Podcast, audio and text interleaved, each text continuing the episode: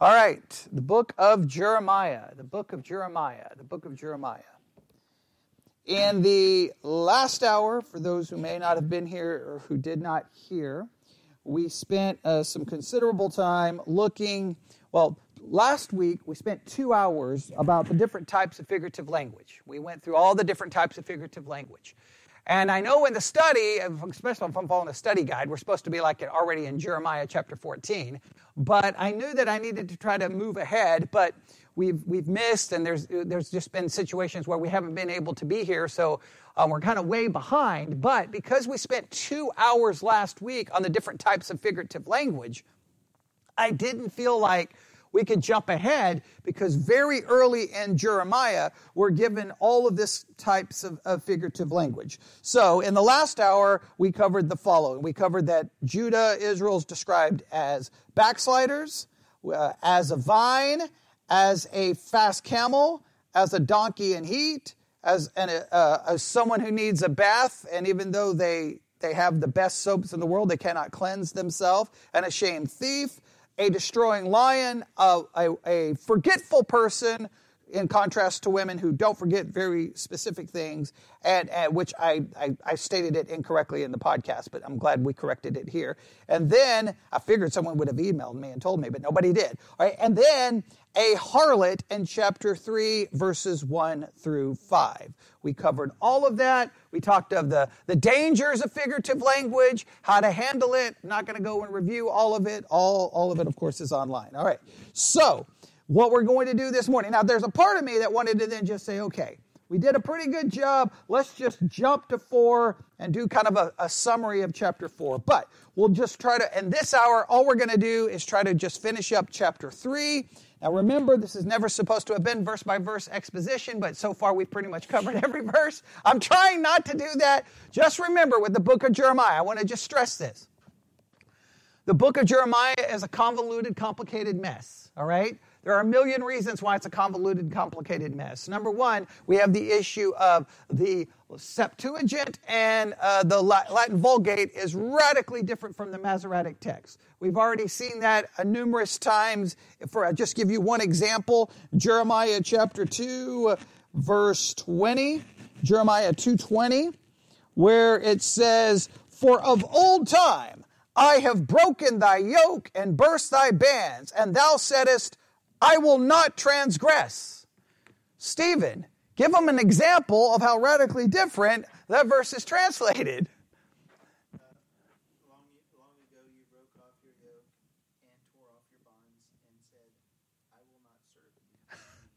Completely different, right? One has God breaking the bands and the yokes, and the other one has them breaking the bands and the yoke. One has them saying, We will not transgress against you, and the other one saying, we will not serve you. Okay? Radically different. And that's because we have the Septuagint and the Masoretic do not agree, the Latin Vulgate with the, the King James. I mean, we can go on and on and on. There's just, oh, and there's other uh, textual issues.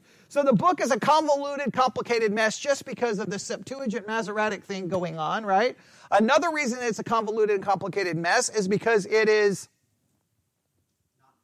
not in chronological order. And another reason it's a complicated, convoluted mess is because of the never ending use of figurative language, right? It's all over the place. Not only that, you have all kinds of different genres of literature.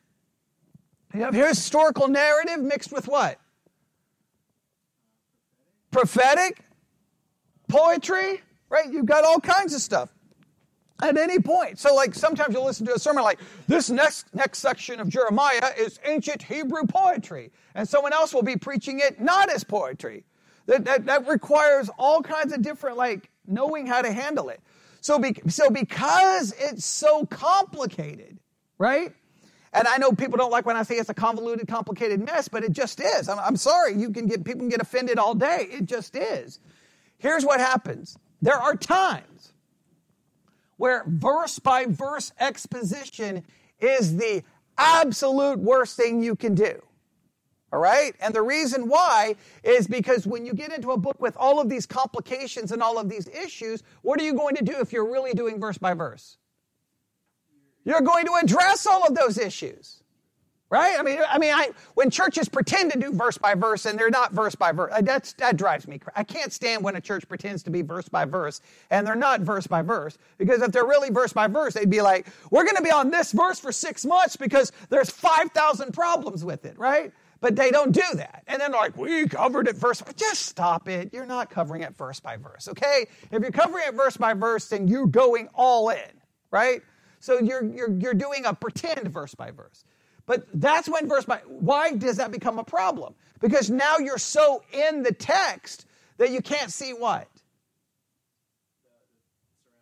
That you're, you're, you're so into the trees, you can't see the forest right? So sometimes verse by verse is the worst thing to do because you're so far in there when it's all over and you say, What's the basic understanding of Jeremiah? You can do a verse by verse teaching, be in the book for six years, then ask the people the basic meaning, and guess what happens? No one will know. No one will know because they got, and, and this happened. Trust me, even in just decent verse by verse, it can happen. We spent four years in the Gospel of John. I could ask some people some basic questions on the Gospel of John, and you would not even know that they spent four years in the Gospel of John. I would hope First Corinthians everyone would remember. Right? It's a letter to a church located in a city, and the city was influencing the more than the church was influencing the. All right, good. And the only reason you remember that is I repeated it every single sermon, okay, right? So, so sometimes you have to, I'm just saying verse by verse has its negative, right? There, there can be, and, and nobody wants it to be negative, but it's just the point is when you're getting, when you go verse by verse, you're getting into all of the weeds, right? You're getting into the complicated issues. Jeremiah, that's just a train wreck. You're not, you're gonna get, we're gonna be so far, like, here's the highway, we're, we went through the fence, ran over a couple of cows, went over a cliff, crashed at the bottom. The cliff fell on top. We got hit by an asteroid and the planet blew up. Okay. And nobody knows where we were originally at. Okay. That, is that a graphical enough way to describe it? Okay. Like we're gone. So what I'm trying to do is trying to make sure we can get the basic idea of what's going on when we're done. I, and I only got like, you know, three months to try to accomplish this. So if, if you look at the study, the study guide, Look, this is how many, are you ready for this? This is how many sessions they give us for the book of Jeremiah. Are you ready? They give us one, two, three, four, five, six, seven, eight, nine, ten, eleven, twelve. 12 sessions in the book of Jeremiah. That is not covered. That's like giving us basic things, right? So I can't get, so I just want you to realize sometimes verse by verse is negative, sometimes it's good. Sometimes people say they're going verse by verse, and if you believe that, you're out of your mind. Like I can't, like so many times I'll listen to a church like, we're going verse by verse through the book, and, it and you'll listen to the first sermon and like, that was not verse by verse. What was that? Like, like, because then you could ask anyone, oh, your church covered John chapter 1, verses 1 through 12 in one sermon, and you feel like you did something? Because I can ask, first of all, there's no way going verse by verse you can cover John chapter 1, verses 1 through 12 in one sermon. You cannot. You're going to spend five hours with just verse 1, right? So that's all I'm trying, I'm trying to say. So there's a time it's good, and there's a time it's bad, and it's a time people are pretending. Jeremiah, it screams to not do what? Don't get so lost in the weeds that you miss everything else. How do I keep that from happening? I don't know, but I'm trying my best, right? I've been trying to keep the bigger picture there. So we have to start in chapter 3, verse 6 chapter 3, verse 6. What is the first thing you notice in chapter 3, verse 6? And I know this sounds like I'm going verse by verse after I just spent 20 minutes trying to explain the dangers of it. Okay? We have a time frame, but what else do we have? Come on, for anyone who's actually been reading the book. Oh, the Lord said, because we, what, what does this typically uh, demonstrate whenever we see that? It's kind of a new message, right? right? God now, this is almost like He gave the previous message, then the Lord said, almost as if now it's a separate message. And typically, what do we see? Not only does it we get this idea, then the Lord said, sometimes he restates a timestamp, a time frame. Now, sometimes that timestamp may, you're like, wait a minute, I thought we were at this period of time. And, and we could spend all of the time. Now, again, that's getting into the weeds, right?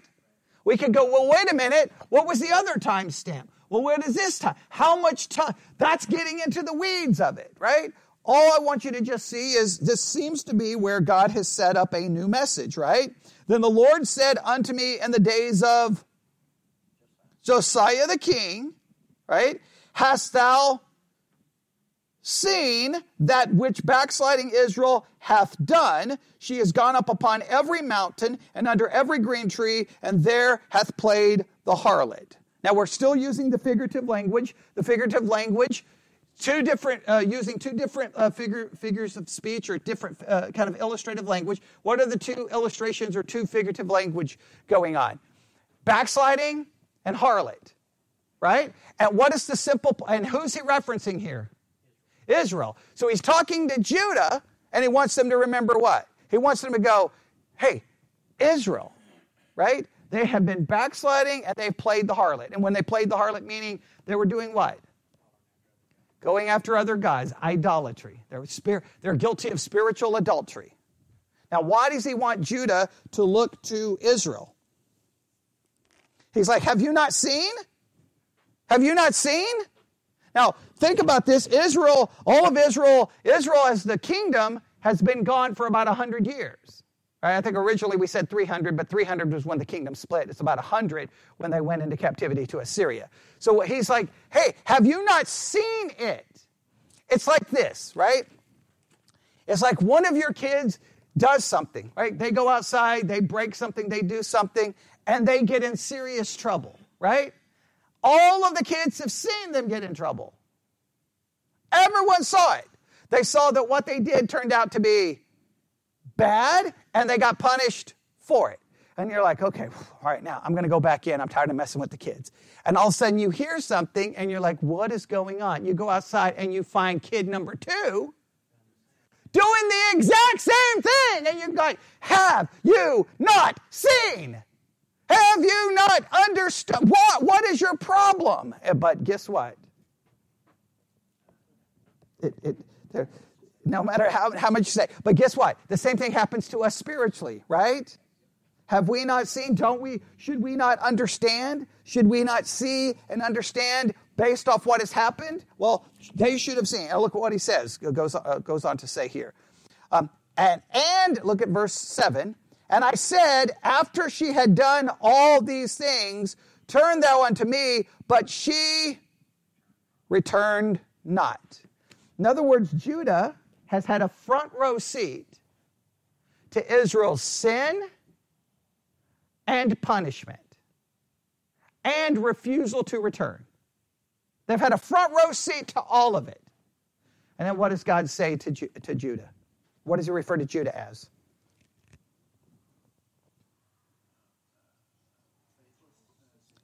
Her treacherous sister Judah saw it treacherous sister. The, the King, uh, the NIV says, unfaithful sister. The sister saw it. And the sister did what? The exact same thing. In fact, what does the next verse say?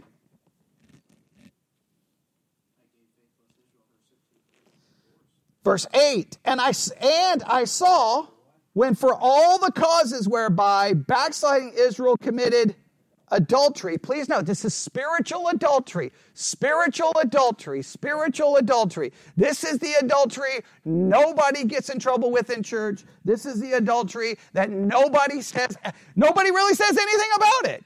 Like, have you ever seen anyone church disciplined for spiritual adultery? Okay, the answer is no. Because if you did, who would be church disciplined? Everybody. So everybody is a spiritual adulterer. What does it mean to be a spiritual adulterer? You are just turned, well, in the literal, very literal sense, obviously idolatry of any kind, right? Right? Anytime where you're, it's like, hey, God, I know you want me to do this and this and this, and I'm going to go do this. I'm going to go, in a sense, sleep with this. I'm going to go chase this. I'm going to be unfaithful to you. And well, we do that all the time in thought, word, desire, feeling, action, internally, externally. We are all guilty. Now, look what happens here. Right? You need to pay close attention here, right? I talked about this last night in, in a podcast because, man, this thing's getting complicated as garbage here, okay? All right, here we go. And I saw when for all the causes whereby backsliding Israel committed adultery, I had put her away and given her a bill of divorce. Stop right here. Okay. This creates some serious problems. All right. I don't want to repeat the entire podcast, but if I have to repeat the entire podcast, I, it's okay. As long as we finish this chapter, I'm okay with it. All right. Now, does everybody understand immediately what problems this begins to cause? All right. So, first, let's do this. I talked about this in the first hour. Whenever figurative language is being utilized in the Bible, I need everyone to pay attention to this. You always have to be extremely careful. Because what happens is you can take figurative language and you can start running with the figurative language and you can lead, run yourself right into either heresy or just all kinds of confusion. Figurative language is not always designed to make everything fit perfectly. It's simply to do what? To illustrate a general point, right? Here's the general points that's saying it's not trying to create all of this. For example, backsliding. It's only basically mentioned only in the book of Jeremiah and maybe two other places, Hosea and I think Isaiah, maybe. All right? Almost all the references are in the book of Jeremiah. The book of Jeremiah is referencing Judah and Israel as backsliders, right? You've backslidden. You've gone back to, to idolatry. It's not meant to be a soteriological argument on salvation. But what do we do with backsliding? Well, how far can someone backslide and still be a Christian? How far can someone backslide until we prove that where in the Bible are you even finding that discussion? Backsliding is not even mentioned in the New Testament. So you're taking an Old Testament figurative language and then going around and then try to have some major argument about the eternal security of the believer or when someone is saved or not saved. Jeremiah is not trying to do that. Jeremiah is using a language to say, You have fallen back into that which you supposedly moved away from. He's not making an argument about, well, this proves you're not saved. No. And then we take it and then turn it into something we're not. Oh, I don't understand why church members don't catch on to that. You should say, well, wait a minute. Is the context in Jeremiah a soteriological argument on the eternal security of the believer? It's the same thing people do in Hebrews. Do we have those warnings in Hebrews? And then we take it and say, oh, this means you can lose your salvation. No, it means this proves that you're not saved. And then you go, wait a minute, Hebrews was written to Jews to warn them of the coming destruction of the temple in 70 AD. They were going to lose their religion. So it's a warning to them. If you go back to Judaism, what are you going to have? Nothing. No sacrifice, no temple, no priest.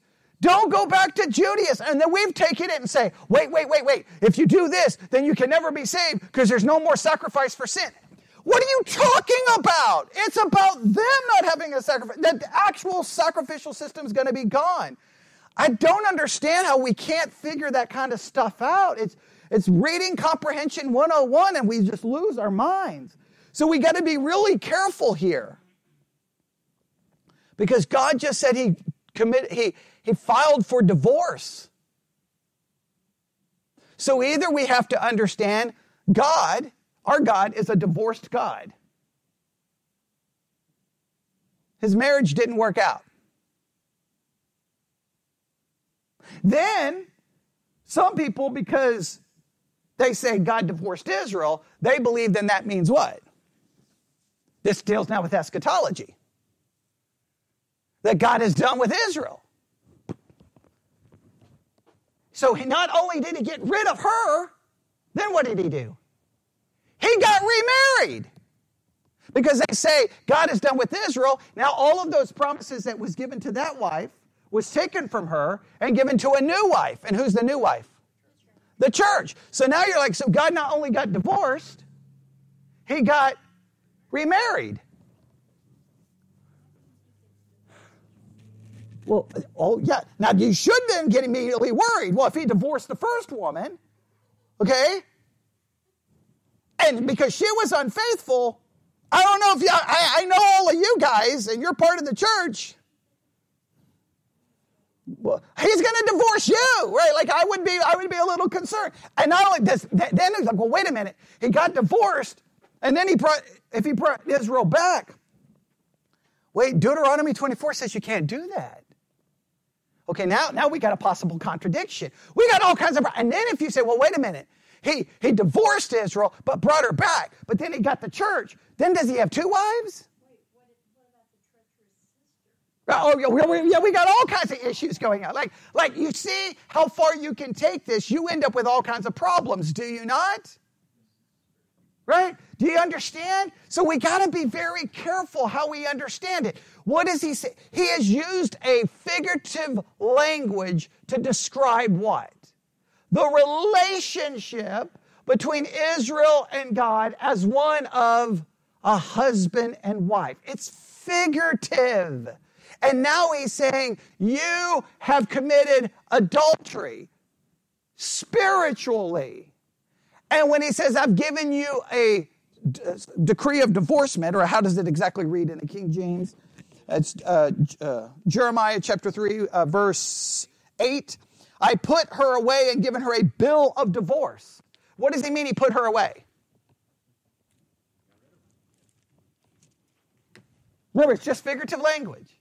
He's referring to the captivity, the Assyrian captivity. I, I put her away, the Assyrian captivity. And Judah, in a sense, is going to be put away, the treacherous sister, to Babylonian captivity, right? That, so we got to be careful how we understand the divorce part. I'll, just give you, I'll give you one example just really quick of this. This is uh, in a hermeneutics discussion board where they get into some serious hermeneutical issues, right? And here's, here's an example. Someone asked the question one year, seven months ago, right? Did God in Jeremiah contradict Deuteronomy 24 by letting Israel return to him? Now, go to Deuteronomy 24 really quick, just so that you see this. But see, this is what happens when you get into the figurative language. You've got to be careful how far you take it. You're going to have all kinds of weird things going. Like, wait, God, how many wives does God have? Wait, do we have a, hey, you know, wait, I got a divorce. I feel horrible. Well, don't feel horrible. God got a divorce too. Like, I mean, like, what do we, how far do we take this, right? Deuteronomy chapter 24, verse 1. All right, everybody ready? Everybody there? Deuteronomy 24, 1. I'll wait till everybody's there. We got to try to go quick and see if we can finish this.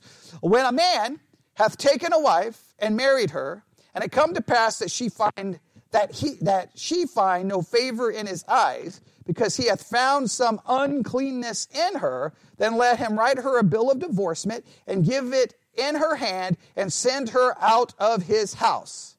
And when she is departed out of his house, she may go and be uh, and when she is departed out of his house, she may go and be another man's wife. And if the latter husband hate her and write her a bill of divorcement and giveth it in her hand and sendeth her out of his house, or if the latter husband die, which took her to be his wife, her former husband, which sent her away, may not take her again to be his wife. After that, she is defiled for this is an abomination before the Lord, and thou shalt not cause the land to sin which the Lord thy God giveth thee for an inheritance. You can't take her back. All right? Now, go to Jeremiah chapter 3 again. Now let's read all of this. All right? Jeremiah chapter 3. Now look at this, verse 8. And I saw for all the causes whereby backsliding Israel committed adultery, I have put her away, given her a bill of divorce, yet her treacherous sister Judah feared not, but went and played the harlot also. And it came to pass, through the lightness of her whoredom that she defiled the land and committed adultery with stones and with stocks. And yet, for also her heart, treacher- for also her treacherous sister Judah hath not turned unto me with her whole heart, but feigned, feignedly, saith the Lord. And the Lord said unto me, The backsliding Israel hath justified herself more than treacherous Judah. Verse 12 Go and proclaim these words towards the north and say, Return, thou backslidden Israel. Now, do you see why this, in this dis- hermeneutical discussion board, why they're having this question? Well, wait a minute. When you give them a certificate of divorce, what can they not do? Can't take them back. Because by taking back is an abomination and it corrupts the entire land. So why would God then say, you can come back? She can't come back. So, how do we understand this? Well, you can read all of the arguments, and there's pages, right? If you want to go into all of that, because, and, and of course, churches always try to pretend things are so simple when nothing is ever simple, okay? Because you got to get your sermon done in 30 minutes and don't go too deep because nobody wants a deep sermon. But the reality is, this, this creates some problems. So, how do we understand it? Well, first and foremost, we got to be very careful, very careful not to take figurative language to an absurd level, right? That's for, but there could be something here that could be somewhat interesting. Because if you're not supposed to take them back, that would place Israel in what kind of a position?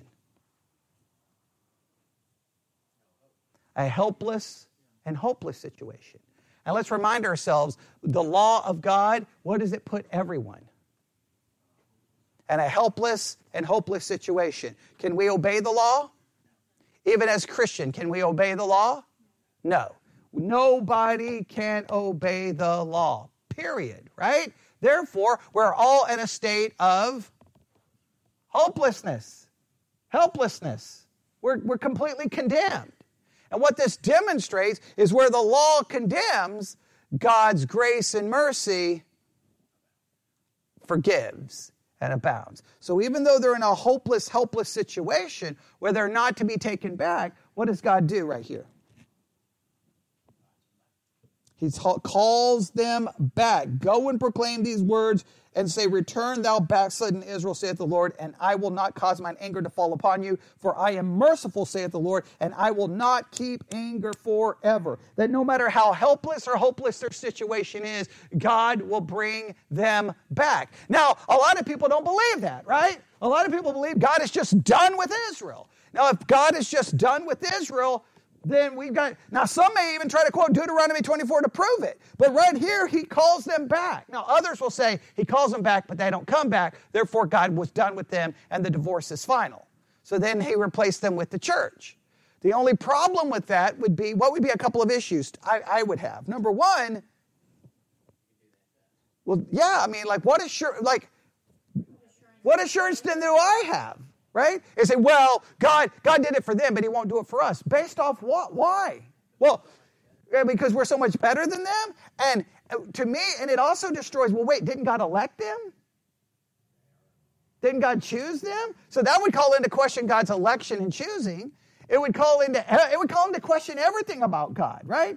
It would be it would be majorly problematic. And not only would it be majorly problematic, it would be it would make me very troubled, worried.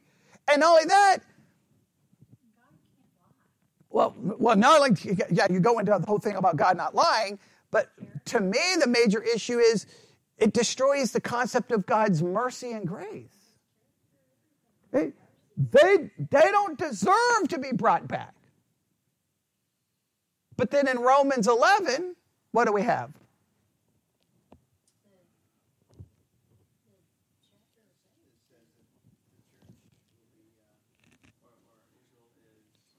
Well, go find it. Just go find it. We can just quote directly. Yeah, we, let's just look at it really quick. It only take a couple of seconds. Everyone should be able to find it. Okay? Okay, Romans chapter 11. Yeah. Yeah, Romans chapter 11, verse 1.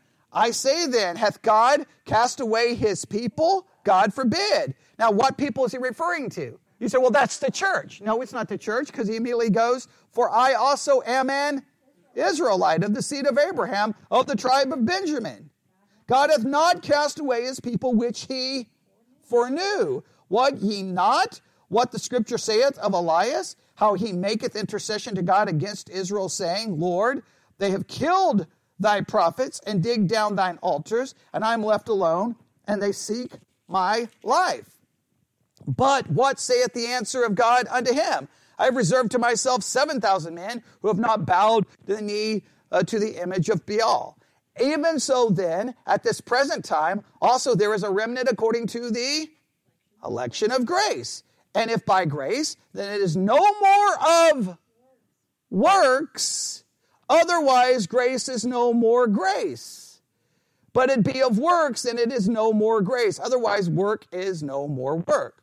What then? Israel hath not obtained that which he seeketh for, but the election hath obtained it, and the rest were blinded. Israel obtains this by why? Election. God elected them. Verse 8 According as it is written, God hath given them the spirit of slumber. Yes, they, they should not see, and ears that they should not hear unto this day. He, they were blinded. God did keep them from the truth. And David said, Let their table be made a snare and a trap and a stumbling block and a recompense unto them. Let their eyes be darkened that they may not see and bow down their back away. I say then, have they stumbled that they should fall? God forbid, but rather through their fall, salvation has come unto the Gentiles for to provoke them to jealousy. Now, immediately we know this is clearly not referencing the church. Clearly, this is Israel. Not, this is not the church. You can't make this the church. Is the, this is not the church falling. This is Israel. The nation fell. Why did they fall? So the Gentiles could be brought in. And why were the Gentiles brought in? Not the church to jealousy, the nation to jealousy, right? Like, I, I, don't even know why this is complicated, right? Verse 12, now if the fall of them be the riches of the world, and the diminishing of them the riches of the Gentiles, how much more their fullness? For I speak to you Gentiles, insomuch as I am the apostle of the Gentiles, I magnify my office. If by any means I may provoke to emulation them which are my flesh, and save some of them. What is he hoping? Hey, I'm hoping that they'll be so provoked to jealousy that Israel will do what? Believe the gospel. Now look what happens. For if the casting away of them be the reconciling of the world, what shall the receiving of them be but life from the dead? For if the first fruits be holy, the lump is also holy, and if the root be holy, so are the branches. And if some of the branches be broken off, and thou being a wild olive tree, were grafted in among them, and with them partakers partakest of the root and fatness of the olive tree. Boast not against the branches, but if thou boast, thou bearest not the root, but the root thee. Thou wilt say then, the branches were broken off, that I might be grafted in. Well, because of unbelief they were broken off, and thou standest by faith. Be not high minded, but fear. For if God spared not the natural branches, take heed lest he also spare not thee. Behold, therefore, the goodness and severity of God on them which fell. So now that, that first part, verse 21, should scare you to death, right? Make you think, well, wait a minute, we can be cast off. And you're like, we're in trouble. We're in bad trouble. And then what does he say? Behold, therefore, the goodness and severity of God on them which fell. severity, but towards thee, goodness. If thou continue his goodness, otherwise thou shalt also be cut off. And they also, if they abide not still in unbelief, shall be grafted in, for God is able to graft them in again. For if thou were cut out of the olive tree, which is wild by nature, and were grafted contrary to nature into a good olive tree, how much more shall these, which be the natural branches, be grafted into their own olive tree? For I would not, brethren, that ye should be ignorant of this mystery, lest you should be wise in your own conceits. The blindness in part to Israel until the fullness of the Gentiles come in. In other words, there is a time period for their blindness. What is the time period? To the fullness of the Gentiles come in right? There's a specific, does it say forever? No, it seems to say four times. Is it not drawing a distinction between Israel and anybody else? Okay? And so all Israel shall be saved. As it is written, there shall come out of Sion the deliverer, and shall turn away ungodliness from Jacob. For this is my covenant unto them. Who's them? Israel. And then I shall take away their sins. There's no way to get around this. Okay, right, yeah, yeah, yeah. That, these, some of these things come from Jeremiah as well, right? So I want you to just see did God divorce them? Yeah, I mean, he did. He says, I, I divorced them. I put them away. But what's going to happen? He's bringing them back, which we're going to see here in just a minute how this is going to play out. I know this causes all kinds of confusions, but let me just say if God is completely done with Israel and replaced it with the church, then all the promises to Israel were not really promises, right? I mean, that's just, it becomes a major problem. You, I, I, the only thing I know to do, even if I'm going to make sense of the Bible in any way, shape, or form, is that God made promises to Israel, and those, and we know many of those promises were not. We're not fulfilled. We know that. I mean, we all know that we're not fulfilled. And so either you say you lost it and give it to the church. That seems really messed up, right? Because we get the promises and not the curses, which makes no sense. Not only that, well, then how can we be, how, like, if you take some of that language in Romans, you would be scared that word could be what? Cut off. Now, I should be worried about being cut off, but God's mercy is great enough that even though He cut off Israel, He will ultimately bring them back. And so I know that no matter how far I may sin, God will save me because of His mercy and grace. Now, go back to Jeremiah chapter 3. I think, to, personally, that what you should do with Deuteronomy 24 is say absolutely right. God should not be able to bring them back. They're absolutely condemned. But God's grace is what? Greater than our sin. Agreed? All right? Okay, and then uh, we, we read all we read all the way down to verse 11, did we not? And the Lord said unto me, The backsliding Israel hath justified herself more than treacherous Judah. Then look at verse 12. Right, Jeremiah 3:12. I know we could spend a lot more time on that, but you get the basic idea. So the basic idea is this. God divorced Israel. According to the law, he should not be able to bring her back. Right? But he calls her to come back, and we know ultimately he will bring her back. Right? Praise God. Yes? Because the law condemns, God is greater than the condemnation of the law. His his mercy is greater than the condemnation of the law. Judah was just as guilty and just as, in fact, and, and it almost treats them as more treacherous. And the reason they're more treacherous is because they saw all of this and yet continued to be unfaithful. They did not learn from it. Right? So then God calls them back. Verse 12, we saw that, yes. Then verse 13, only acknowledge thine iniquity that thou hast transgressed against the Lord thy God, and hast scattered the ways to the strangers under every green tree, and you have not obeyed my voice, saith the Lord. Turn, O backsliding children, saith the Lord, for I am married unto you, and I will take you one of a city and two of a family, and I will bring you to Zion. Please note, even though he said he gave her a bill of divorcement, what does he say here? Yeah, I'm your husband. I'm married to you. Wait a minute, I thought he got, got rid of her. Do you not find that interesting? The putting her away was simply a temporary putting away. It was just for her to go into captivity. But God still sees himself as married. Like, like that, that, and you say, people go, well, that's a contradiction because you're taking the figurative language too far. He just wants them to see, hey, our relationship as is one as a married couple. You cheated on me. I sent you to captivity. But then he still refers to him as I am married. And what does he say he's going to do?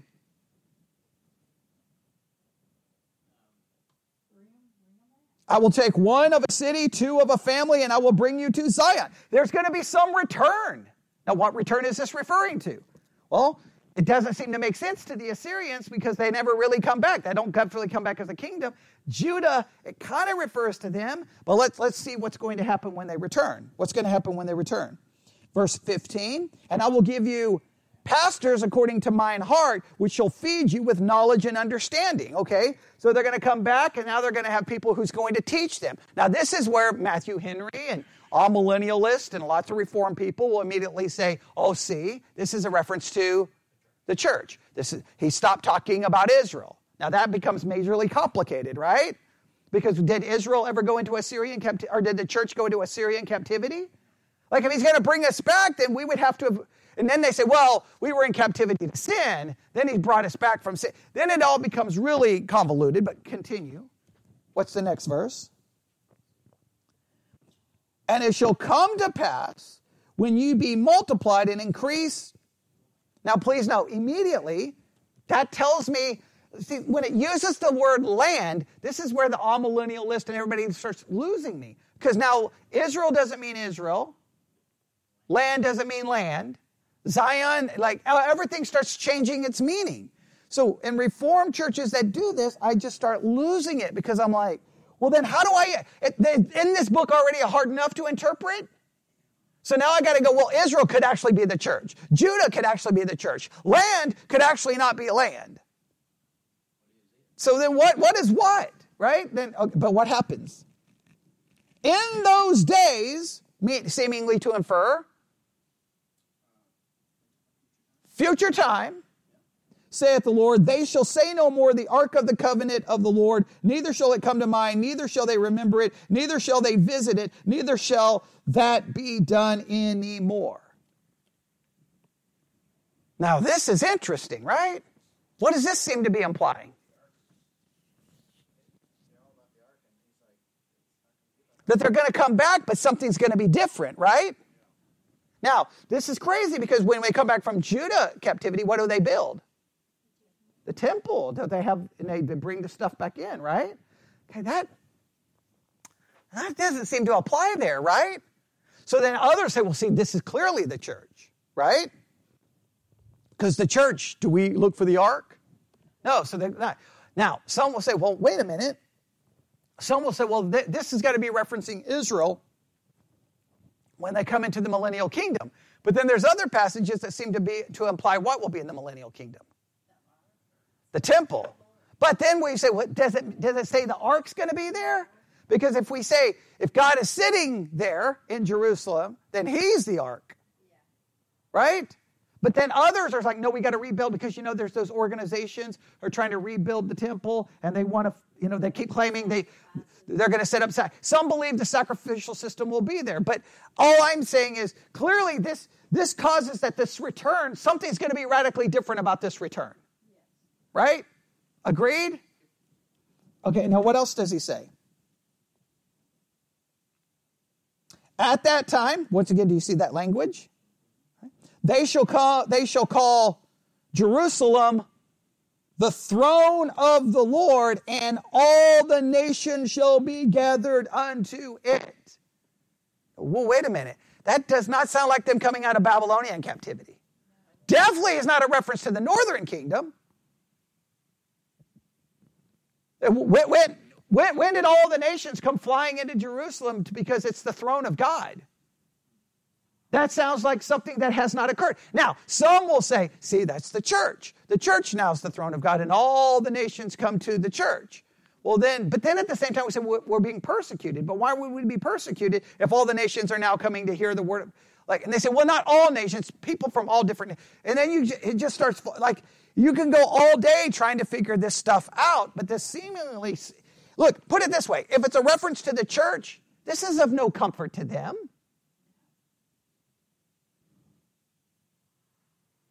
What's the hope here? Listen, national Israel, national Judah. You, and I'm just going to be blunt, you're whores. You cheated on me. I'll put you away. Come back to me. And then this is the promise of what's going to happen. If that turns to the church, then this is not a promise to them, is it? So then why give the message to them? It's a, it's a, like, it's thousands of years away from like like what are you even doing, right? It, it doesn't seem to make any sense to me. But hang on, let's continue. Right? Hang on. Um, so they're going to come. All the nations are going to come. They're going to be gathered unto it to the name of the Lord. Now, play. The nations are going to be gathered unto the throne of the Lord to, to, Jerusalem, and they're going to be to the name of the Lord, to Jerusalem, neither shall they walk any more after the imaginations of their evil heart. Now, right there, that doesn't even describe the church. That is something that has never happened in history. It's not happened to Judah, didn't happen to Israel, it has never happened to us. We, if you anyone claims that no, no, in the church we don't walk after the imaginations, that, that, is, that is total trash. We all do. Okay, you should all say amen. Okay, we all do. All right, I, y'all look at me like you do, not we. No, we all do. Okay, all right. Anybody walk? Uh, uh, did anybody walk after the imaginations of their evil heart this week? Okay, Bobby said no. So Bobby's the only one who's figured it out. Okay, Bobby will be writing a book and selling a DVD set coming up next month to tell us all how to no longer walk after the imaginations of our evil heart. You should, you may have to tithe 20% of all the money you make because everyone's going to buy that. Right? Yeah, well, we'll get the streaming like out. Okay, all right. In those days, what's what do we have again? Okay, well, but in those days, it's future. The house of Judah now stop right there. Come on, guys. Come on. Has that ever happened? No. But guess what? Again, oh, listen, you don't take my word for it. I've told everyone in this church to do it a million times. Buy you a Matthew Henry commentary, which I was always blown away why independent fundamental Baptists always say get a Matthew Henry commentary. Like as soon as I read a Matthew Henry commentary, I looked at them like, had anyone actually read the thing? Okay, like why? It's it's amillennial for crying out because fundamentalist Baptists were dispensational, right? And it's like, get you a good Matthew Henry commentary. What are you smoking? Like, maybe you should read the books you recommend, right? Like, wouldn't that be good? But everyone should get a Matthew Henry commentary. Because I've, do, I've done it here. I've had people look it up in the middle of service. Because you'll see this all be church, church, church, church, church. Everything's the church. Everything's the church. Everything's the church. And I'm telling you, I don't know how you can read the book of Jeremiah and do that. Because now what guess what would happen? Land's not land, Jerusalem is not Jerusalem. And then guess what else would be happening here? House of Judah and house of Israel is not the house of Judah, house of Israel, it is the church. And they shall come together out of the land of the north to the land that I have given for an inheritance unto. Now, come on, that can't be the church. There's no rational person who can read this and say it's the church. Like, you have to violate it, well, even figurative, it, does, it doesn't even make any sense because it doesn't even describe the church. So, what? Were there two churches? Then that we come together as one church? Oh no, Israel's going to come together within the church and they're going to come out of the land. Oh, that's just, the whole thing just starts falling apart. Now, what happens next? But I said, How shall I put thee among the children and give thee a pleasant land, a goodly heritage of the host of nations? And I said, Thou shalt call me my father and shall not turn away from me. Surely, uh, as a wife treacherously departeth from her husband, so have you dealt treacherously with me, O house of Israel, saith the Lord. He keeps going back between the north and the south, right? The north and the south. And both of them have done what? Been unfaithful. But, and again, I want to make sure you understand this. Jeremiah is not going to Judah or speaking to the people in the north, offering some promise that they would not even comprehend or understand. What is the promise here? As bad as you people have been, the day is coming that you're going to come back to me and you're going to come out of the land and you're going to get the land which I promised. That, that none of that makes any sense for the church. And then we've got 21 to 25. Right? A voice was heard upon the high places. weeping and supplications of the children of Israel, for they have perverted their way and they have forgotten the Lord their God. How does the NIV translate verse 21?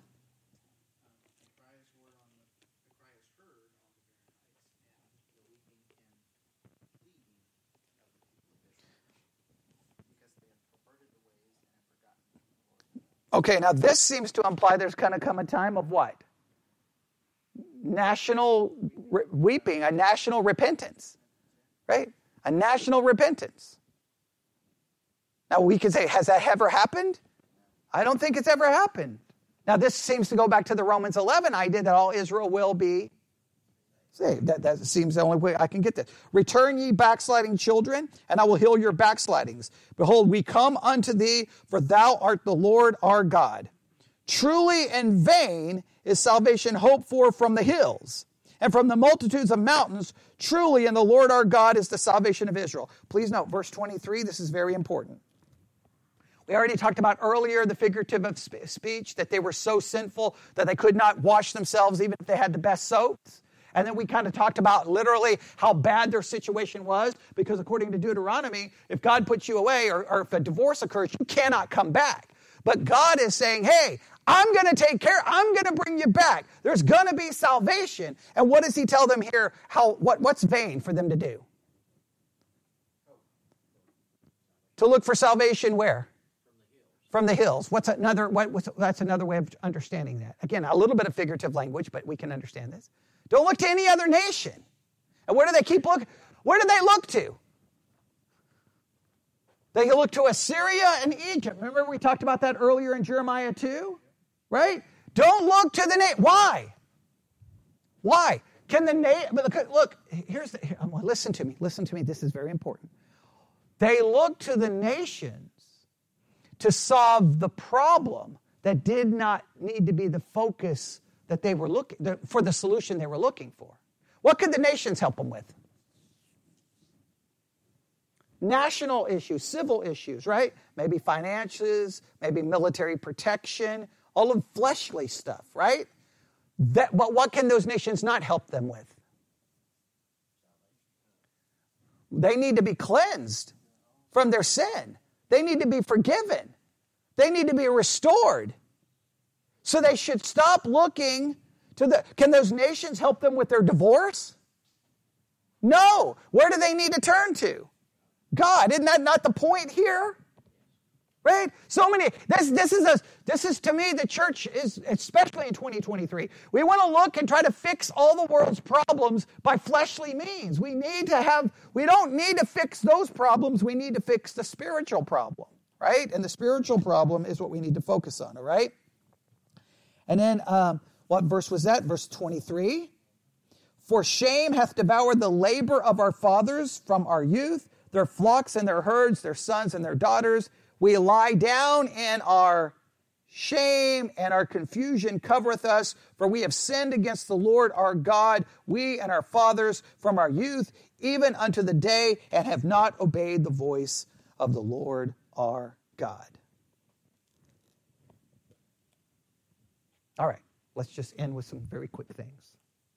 First and foremost, this is a reminder of how hopeless and helpless we all are because we've all committed adultery against God. We all deserve to be divorced. We all to be thrown away.